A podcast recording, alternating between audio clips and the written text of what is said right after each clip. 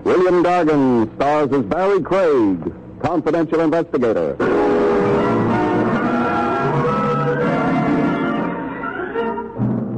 When you hear some country cousin call Swing Your Partner, don't be a literal fiend. It's only a square dance, not a rope party.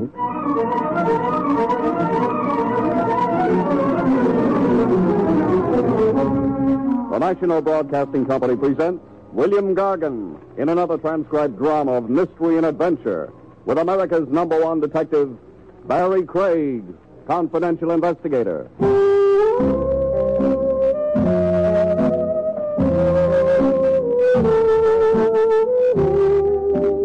Barry Craig speaking. Case number two sixteen. The number sticks in my mind, as does everything pertaining to the rhubarb, because it was off the beaten track. Nothing like the general run of stuff a confidential investigator tackles. Even the way it began was unusual. Very hush-hush, with elaborate secrecy safeguards. The kickoff was on a train. I'd gotten on in New York, the eleven ten Express, as requested, and found myself a seat in the observation car, also as requested. Leaving Baltimore, someone was to spot me and join me, confidentially. A man named Dexter Dean. Leaving Baltimore, my client did join me, as promised. A short fellow, impeccably dressed, with worry wrinkles that made his face look like a spider web. He flopped beside me. You're Barry Craig, of course. How can you be sure? Sure? Oh, no, I, I guess I can't be sure. So? Uh, you will please show me identification. Now we're getting smart. These credentials okay? Yes, fine. You, uh, you were teasing. Teaching? You go to the trouble to set up a top-secret meeting like this with an operative you only talk to on the phone. Be sure you're spelling to the right guy. Oh, well, I'm very often absurd. Uh, this sort of thing is, is new for me. Well, what's up? Well, if you listen, I own and operate a chemical plant in Greensville, Ohio. Uh, a small plant, but we do important work. Important meaning? A considerable portion of our product is sold to the government. Oh. In recent months, there have been a series of mishaps. Like? Fires, principally. Four, Mister Craig, since last September. Four fires of undetermined origin. Meaning possibly of incendiary origin? Yes. Or, putting it uh, baldly, uh, sabotage? Mind you, I, I, I don't actually know. Of course, the monetary loss to me and to stockholders has been considerable. But covered by insurance? Yes, yes, there has been insurance, but only enough to compensate for a portion of the loss. Now, what do the insurance people think of four fires in half a year? Oh, that's a good question, and the nub of my problem. There's been the devil to pay. I'm threatened with a total revocation of insurance if the outbreak of fires continues. Now, without proper insurance, Mister Craig, we must close the plant. I imagine. You're a small plant, you say? Yes. How small? Oh, less than a dozen employees. And most of them are clerical, manual, and outside workers like uh, carriers and truckers without access to our restricted area of the plant, the uh, the area where the fires have occurred. How many work in the restricted area where they can do mischief? Three men, and uh, myself, of course. But your front office? No, no, we're, we're not that kind of a formalized plant. I supervise and oversee actively. I, I spend my day in work clothes. I am professionally a chemist, like my father was before me. My my father founded the plant. I see. Now tell me, um, why did you set up our meeting this way? Me on a train and you joining me two hundred miles out. Why all the cloak and dagger? Because I, I somehow have an unshakable suspicion that I'm being watched. Somebody watching to see what I do about the fires. I want nobody to know I'm engaging an undercover operative. Undercover operative? Explain that. I want you to come to work in our plant. Computing formulae, say. Well, I don't know the first thing about it. Well, I prepare advanced charts. You can pretend to be testing and rationalizing them. You'll be able to fake it nicely under my tutelage. But I'll actually be getting a line on your key workers. Eyes and ears open. Yes. Prove or disprove sabotage. Prove the fires were merely accidental, matters of negligence only, so I can rest easy. Have renewed faith in my crew. Uh, you, of course, uh, have to use an assumed name. Walter Gibbs.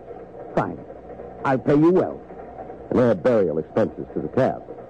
Burial expenses? Saboteurs play rough.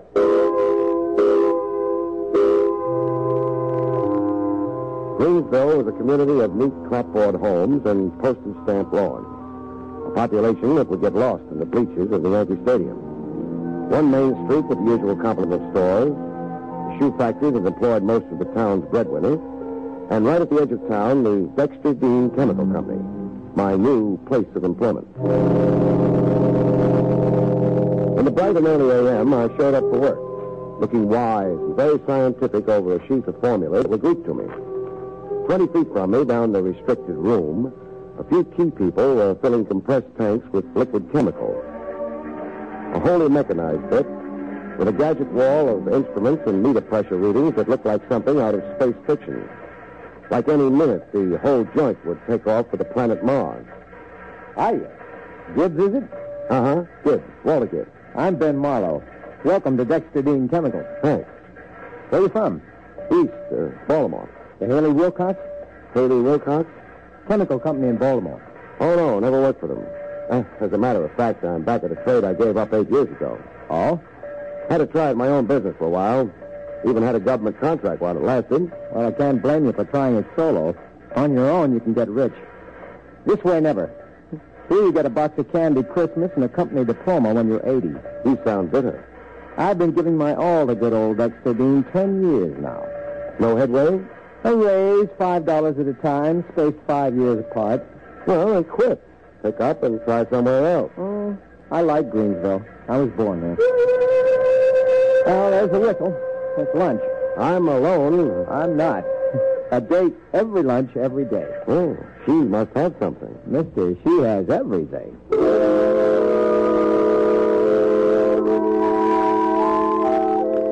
Outside the plant, I saw Ben Marlowe's date go off with him. Everything was an understatement. Nature had really provided for this baby. Her name was Marcia. I knew that from the list and breakdown Dexter Dean had given me. Marcia was the company bookkeeper. I ate in the only place Greensville offered, a lunch wagon on Main Street, with a spick and span gleam to it. I ate alone, soup and pot roast. But I soon had company. Another inquisitive key employee anxious to cultivate me. Hi. Hello. I'll join you. Be my guest. Uh, croquettes, Patsy. Have me on a gravy. I'm Clyde Salter. Walter Gibbs. Our new chemist? Uh-huh. Well, there are your croquettes. Fast service, eh? Yeah, Patsy's a wonder. Chief cook and bottle washer, makes his own change. Wife's dead, raises three kids without help. A dynamo. Now pass the N A C L. The uh, N A C L? The sodium chloride. Well, translated into English. The salt. I'm careless you are. N A C L is a basic chemical formula, high school stuff. Well, I'm a long time out of high school. Before you start clowning about the water, I'll pour you some H two O. You're frowning, cousin. Am I? Yeah, what about? Wondering why Dexter Dean's got you working on formulas. That worries you? In his, Dean's place. Must mean Dean's thinking of giving up active work, grooming you to replace him. It could mean that. So what? Well, frankly, I'm miffed. Why? I rate the promotion to head chemist. I'm qualified. I've got seniority. Twelve years of my life. The typical Dean double cross. Harsh words. Dean brings them on himself. Doesn't anybody like the boss? We could, if Dean let us, but he won't. He's pompous, fuzzy-headed, self-centered, dead to the human issue around him. That's why I'm knocking myself out. I... Well, you're living in Greensville, Wilson. The name is Gibbs. You know it's Gibbs. I just wanted to see if you remembered your own name. Did you uh, think I wouldn't? Uh, chemists are vague sometimes, absent-minded. And where did you say you were stopping? I didn't yet. The Hotel Wabash. Eight dollars a week. Ten. They hike the price on you. Don't they usually to strangers in town? Well, I've got to get back to slaving over a hot formula. So long, Swanson. The name's Salter. Looks like you've won every round so far. Looks like, but I wonder.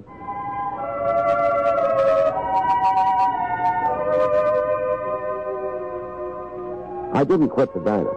I stood to a side of the door to watch a scene play out.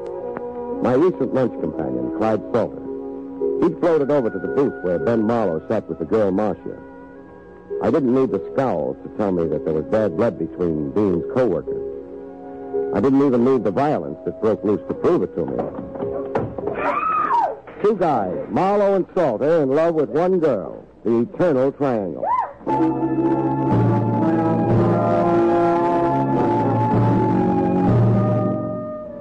My first day undercover in Greensville. A setup so far with every earmark of intrigue. That night, heading for my room and to bed, I got a better idea of the lively time I was in for. I'd hardly gotten in the door when the sky over Greensville fell on me. I slumped, grabbing at a guy's sleeve. My hand came away with a piece of metal, a cufflink. I barreled my fist around it before going to sleep.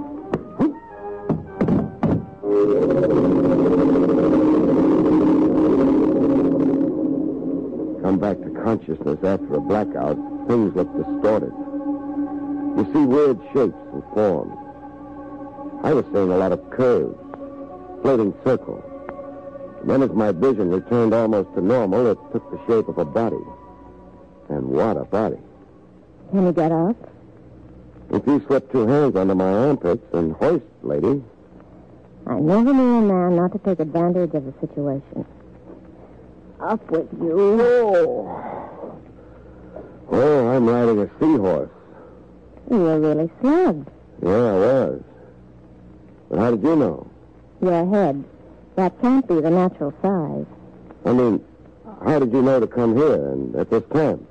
The thought of a body. Huh? I thought the roof had collapsed. I'm in the room downstairs, directly below you. Oh. Am I acquitted? Of what? Being your invisible attacker. How did you know my attacker was invisible? Aren't attackers always? You're good, baby. You're suspicious, mister. Pardon me while I check my pocket. I thought so. What? My wallet. It's been lifted. Maybe then robbery. Maybe. And maybe uh, another reason. Now, what other reason could there be for theft of a wallet? Oh, stuff in it besides money. Identification. You said it. I didn't. You know something, Marcia? Yes? If I had a dollar, I'd bet it. Bet what? That I'm not undercover to you. That you know exactly who I am. Yes, I do know. You're Barry Craig, the New York detective. You're the daughter of a witch? In the plant office, I overheard Dexter Dean telephoning you long distance. He did it so secretly. Or you eavesdropped so expertly. Now tell me, who slugged me to find out whether Walter Gibbs was a native? I don't know. But I can try to guess. So try. Clyde Salter. Continue fingering him. All right. I believe it was Clyde Salter who started all those fires. Murdered?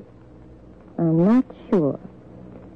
For one thing, hatred for Dexter Dean. Dean's reneged on a promotion promised Salter. And another thing? Hatred for my fiancé, Ben Marlowe. I used to go with Clyde. I dropped Clyde for Ben. I believe Clyde planned to involve Ben. Have Ben blamed for those fires. But he hasn't in all this time? He tried. I frustrated him. How? Well, to the fires, there were certain things belonging to Ben left at the scene. A hat once. Another time, Ben's fountain pen. I found them before anybody else did. Both articles stolen from Ben. Maybe not. Maybe your fiancé Ben did drop those things at the scene of the fire and nobody tried to find them. Oh, that's ridiculous. Your Ben has no more love for Dexter Dean than Clyde Salter has. Ben's gripe, no adequate raise in pay in ten years. You can spin circumstantial theories around all kinds of people, Marcia. But back to the guy who slugged me. I've got a clue to him. Clue? This cufflink. I grabbed at it when I got hit. An initial cufflink. Solid gold, looks like. Here, look it over. H T. What? Harry Tyler. And who's he? A former employee of Dexter Dean. He's here in Greensville, on the bum. He was once plant engineer. Until? He had a violent row with Dexter Dean and was fired. A rankling ex-employee. With time and purpose enough to come calling on me with a lead pipe. Looks to me like I've really got a suspect.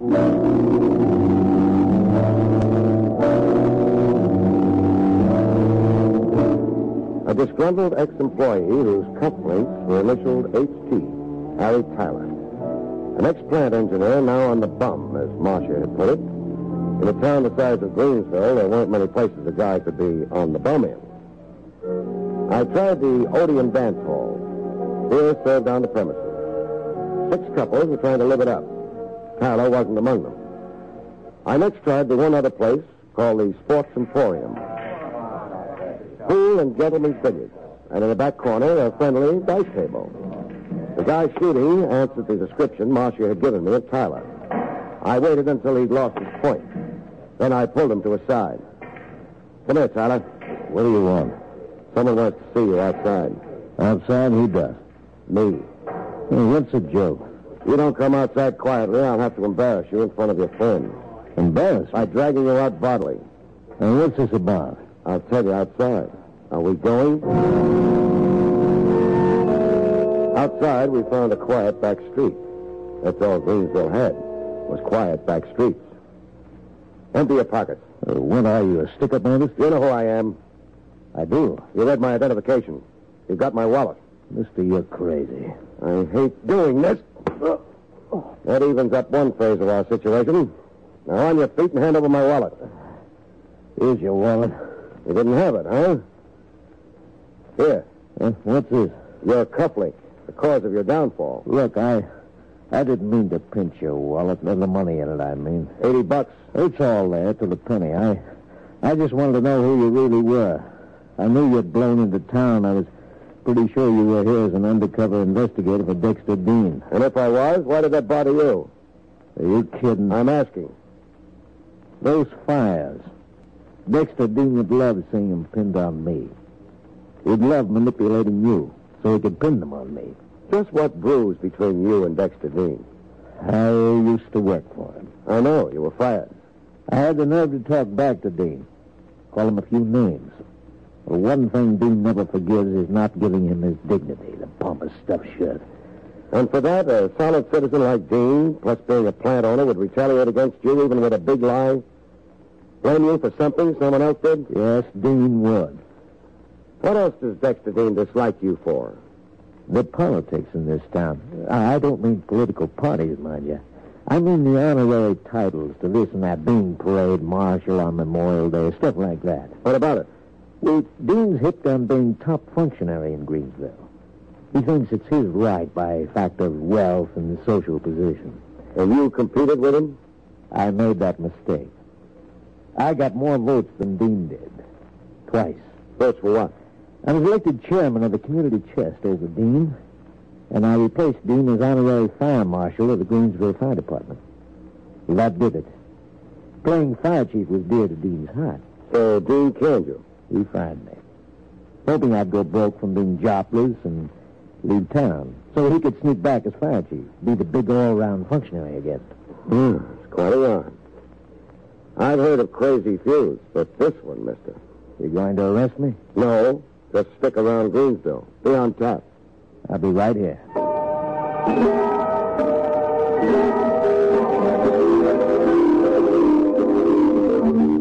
Wacky characters in a town so small you could bicycle through it in four minutes flat. The next A M I showed up for work again. Even though I was now as undercover as a gravy stain on a tuxedo front, I showed up anyhow, for what it might be worth. Same routine as the first day. The first chance he got, Clyde Salter hopped over to heckle me. Morning. Morning, Salter. I, uh, I picked up a hot rumor. About? You. I heard say you were a New York detective here doing a job of spying. As a spy, I've just been declassified. Seeing the secret's not only out, it's all over town. But I'm still a detective. Here to make an arrest? Here to find out the truth about four fires. Four fires I figure to be incendiary in origin. Who do you suspect? Everybody. And that includes me. Well, you're neck and neck for top honor. Marcia, or Ben Marlowe, or both of them have been steering you in my direction. Now, why would they? Marcia would see me dead. I left her standing at the altar three months ago. Not the way she tells it. Ask the townspeople. Yet you uh, slugged Ben Marlowe over Marcia yesterday in the lunchroom. I slugged Ben, but not over Marcia. Then? Ben Marlowe drives an imported car at crazy speeds. You're digressing. I'm not. Marlowe ran down and killed my boxer. I don't want to carry on about a dog with you, but you can guess how I feel. Yeah, I can guess. The man and his dog. I thought this town was only wacky a half hour ago. Now I think it's plain nuts.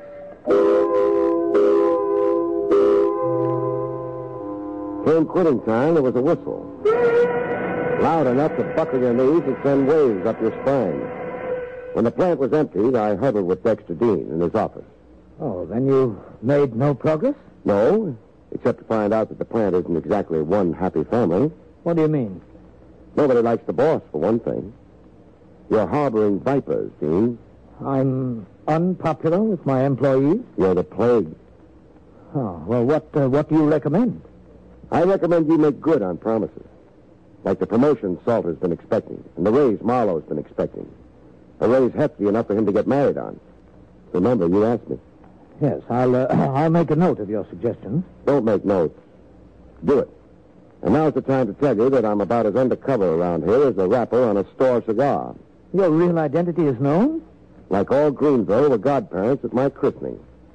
Oh, good heavens. Then, then it's fruitless to expect you to find the culprit. It's at least tougher, but we'll hope. Oh, you mind if I smoke? Why, no. You know, it's got cigarettes, but no matches. I uh, have some here. Some matches? You've got a million of them. What? Oh, well, they they seem to accumulate. Uh, a habit of boyhood, I suppose. I, I used to collect the covers of book matches. As boys will. Yes. Uh, may I light it for you? Please. Thanks. Hey, blow it out, unless you hate your fingers. You said? The match. Blow it out. Oh, uh, I, uh, I'm absent-minded and uncoordinated. It's, uh, it's the unresolved problem here. Uh, my mind dwells on it. Well, I may come up with an answer. I'm still punching.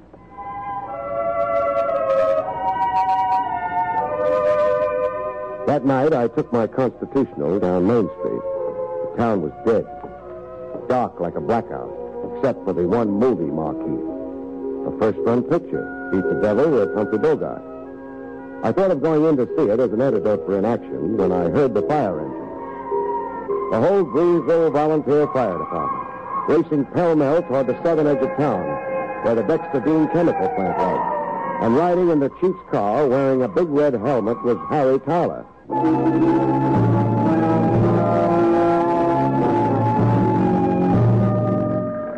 I was at the scene personally after a five-minute sprint. Fire localized in the so-called restricted area of the plant. And a bunch of volunteer comedians making like mighty firemen. More water hoses than people, it seemed, looking at the sight. Everybody splashing everybody else, and in between time, wetting down the plant, some. They were like kids squirting water pistols. And having more fun than anybody was my client himself, Dexter Dean.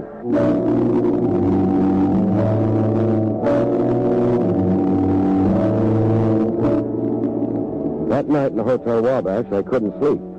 No reflection on the bed. The linen was fresh and the mattress free of kinks. I couldn't sleep for thinking. When morning came, I had a tentative answer figured out to the five-fire mystery. An answer strictly for the bird. So I opened the window and told it to the birds. The birds gave it right back to me. They'd lived in Greensville long enough to know to keep out of local affairs. I got dressed and went down to get Dexter Dean's reaction to my brainstorm.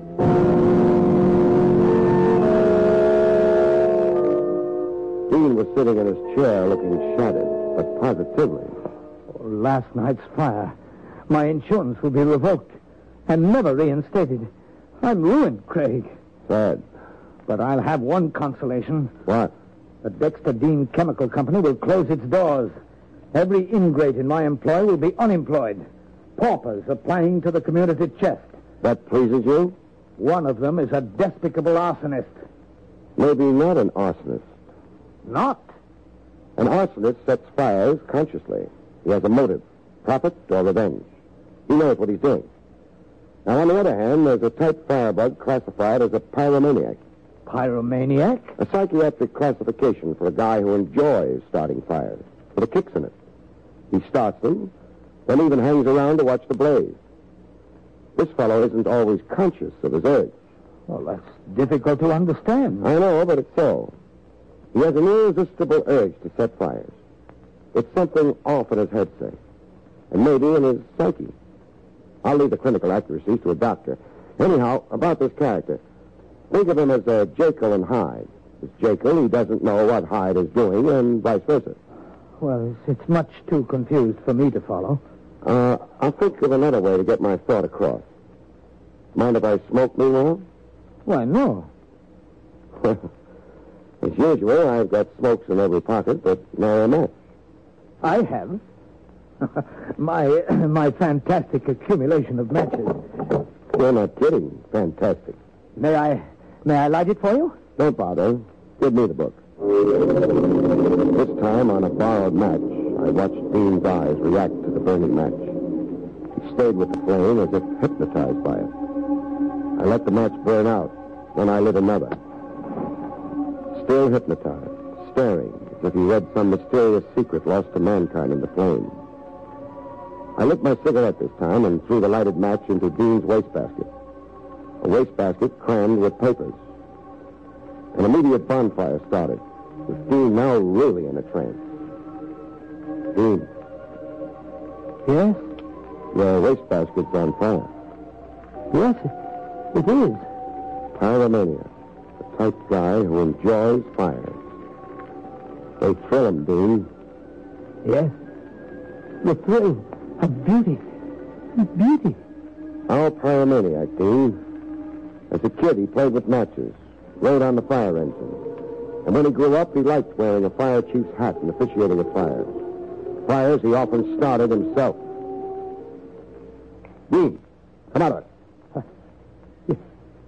Yes, Craig? The fire in the wastebasket's burning itself out. It's a metal basket. We've solved your five fires. You started them yourself. I... I have a blinding headache, Craig. I imagine. The weird visions you see in flames.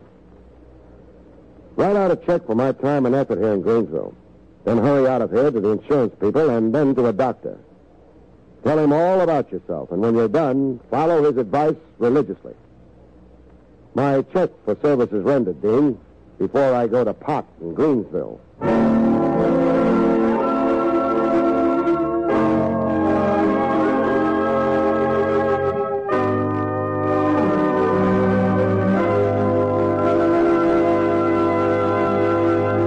You've been listening to William Gargan in another exciting transcribed mystery drama from the adventures of Barry Craig, confidential investigator. Tonight's story, Strange Vision, was written by John Robert.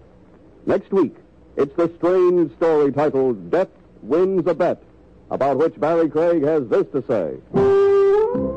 Next week's story title suggests the idea that it never pays to make any bets about death, because he's got the game fixed. Everybody dies, but in this particular case, death gets an assist. From whom? Good night, folks. See you next week.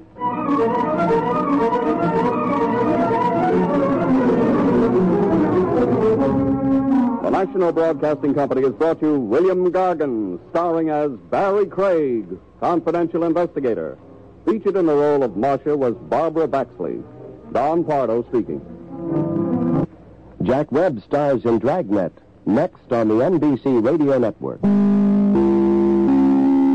Susan, it's so great to finally be able to get together again. Oh, it sure is. And I really appreciate you picking up the bill. I'm happy to. I've got the extra cash. Since we've all been driving so much more again, I've been using GetUpside, the free gas app that pays you cash back for every gallon of gas you buy. Wait a minute. Are you saying you actually get paid cash when you buy gas with the GetUpside app? Yes, up to twenty-five cents a gallon. Cash back every time I buy gas. Does that actually add up to anything? Some months I make two hundred to three hundred bucks. Wow, that's serious extra cash. I'm downloading the free GetUpside app now. Download the free GetUpside app now in the App Store or Google Play to save up to twenty-five cents a gallon when you buy gas. Use promo code MONEY for a twenty-five cents a gallon bonus on your first tank. That's up to fifty cents a gallon on your next fill-up. You can cash out anytime to PayPal or an e-gift card for Amazon and other brands. Just download the free GetUpside app and use promo code MONEY for a twenty-five cents a gallon bonus on your first tank. That's code MONEY.